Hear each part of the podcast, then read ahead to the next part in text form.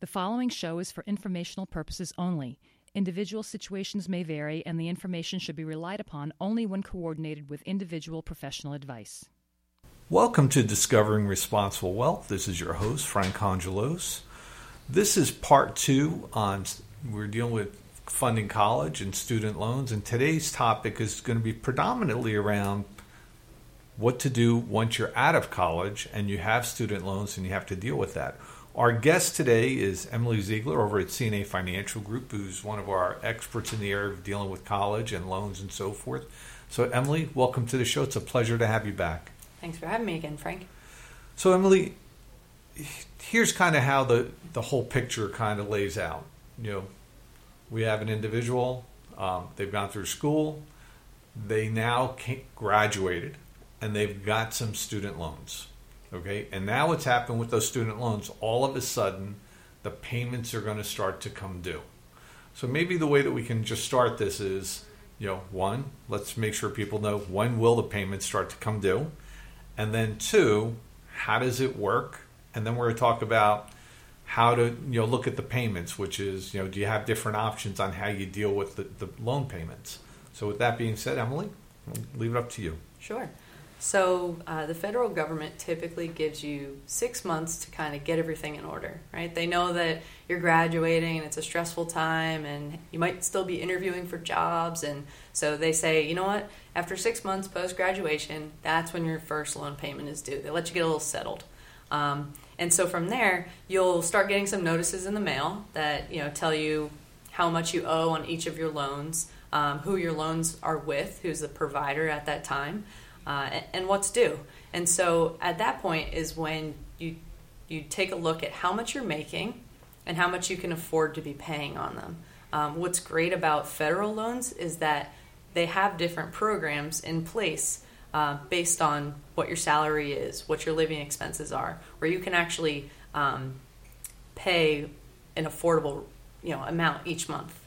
So what they don't want to do is blow up your cash flow so that you can't afford to live, and you're basically going, you're working to pay your student loans. You know, a lot of people feel that way uh, because balances are pretty high these days. Uh, but that's true. But there are programs then out there for people like that who, you know, perhaps they, you know, are just doing an internship that's not as highly paid or an entry level job, and so the government understands that, and that's why um, in our earlier session I told it, I talked about, you know trying to go the federal route because they understand that. Versus if you have private loans, your options are very limited.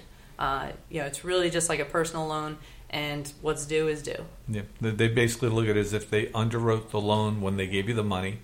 The interest rate has already been established, and unless you have the ability to refinance it elsewhere, it's like you you personally guarantee that loan, you're paying it. Absolutely, and then with the Parent Plus loans, which are federal loans, remember parents out there that you're actually on that loan as well. So if you know six months into graduation, your child doesn't have a job and fears not being able to make that first payment, you may you may need to get involved a little bit and help them set up the proper repayment plan because your credit will also be affected if the loan's not paid on time. Very good. So Emily, one of the things that we do get questions on is we get people that'll ask us from time to time, you know, can I refinance these loans? Can I get a better interest rate? What can I do on this? So, what are your insights around whether someone should refinance, can refinance, or whatever. Definitely. So we can start on the on the federal side, and so I would always recommend people go to studentloans.gov, and you can actually put in all of your loans, your interest rates, the types of loans that are in there, and save it, and it'll give you all of your repayment options. So there's a lot of acronyms for everything: IBR, um, PA. YE and all these different things. And so there's a lot of different programs out there. And what they'll do is they'll take your loans and let you know, you know, how much your payment will be, what your interest rate will be, and then the amount that will be actually forgiven at the end of the term of the loan.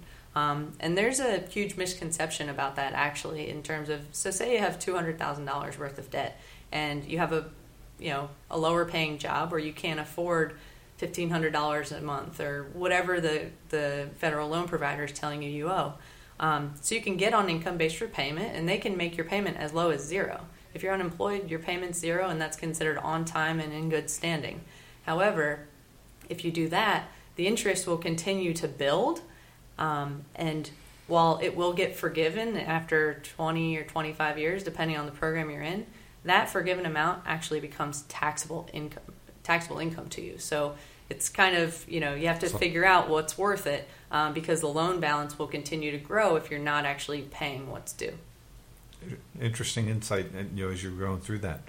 So you know, and, just staying with that, one of the other things that comes up, and you know, we talk about this, and I know that sometimes you and I feel differently about this. Is we have people that say, "Hey, I want to start uh, making extra payments on the loan to pay it down more quickly," and we both have agreement that hey, getting rid of debt earlier is sometimes better.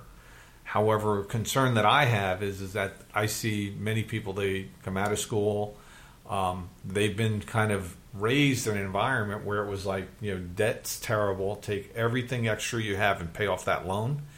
And when they're doing that, what they're not doing is they have no emergency funds. They don't even have any form of disability insurance that if they get sick or hurt, they could lose their income. And so they're making that financial decision. And then when a life event occurs, such as they get laid off, the car broke down, or whatever, now they're living on a credit card or they're paying their bills or that bill on a credit card because they don't have an emergency fund. So the loan interest rate on the student loan was 6%, but now I'm paying 24% on a student loan. So one of my biggest things is I strongly recommend that before someone prepays any loan, they should have adequate emergency funds in case any life event occurs, and they should also have at a bare minimum adequate disability insurance. So yeah what are your thoughts on that, Emily? Absolutely. And so I normally tell people who, you know, are paying the the payment that's due to if even if they have a high interest rate, it's okay to prepay, but you're going to do it strategically. Right? Mm. So what you're going to do is you're going to save for that prepayment. And once you've accumulated enough funds in your emergency fund that you feel confident if something were to happen, you'd be okay for a few months, then anything on top of that you can begin to prepay um, you know some of that loan down but you're not going to do it you know monthly and go down to zero every month in your bank account because that's not a healthy you know financial life um, the other thing you mentioned is uh, about disability insurance so a lot of people who end up having these high student loans um, it's because they went to some type of maybe graduate school or they have a degree um, that was pretty expensive uh, and so you know if you're skilled say if you're a doctor or a lawyer or a physical therapist or something like that.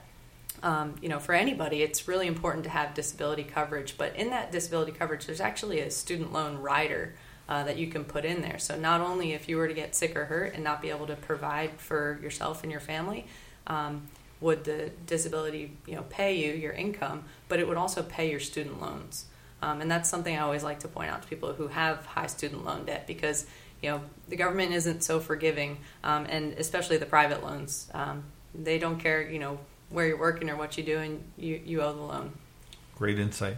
You know, one of the things too that I always like to bring up to people is is that um, some families are very fortunate, where they may have a family member, uh, could be a parent or grandparent, that financially is in really good shape, and they may have money sometimes that's sitting in CDs or low interest bearing accounts, and sometimes interfamily financing might even make sense. And when we do that, when, when you know I find people that do it, it's done entirely what I call uh, legit and documented means there's a document that's done.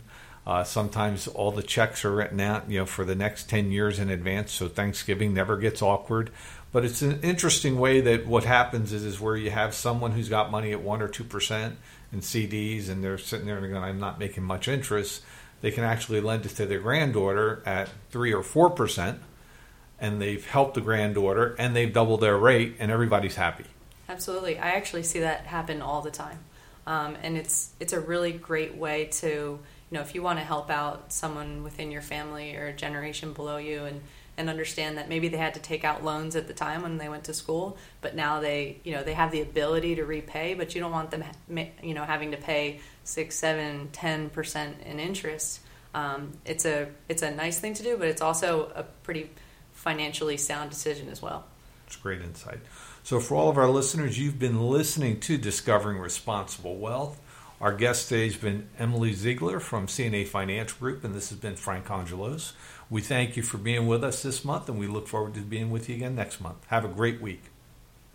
Advisors of the Institute of Responsible Wealth may be licensed for investment and insurance products. The Institute of Responsible Wealth is an educational division of CNA Financial Group.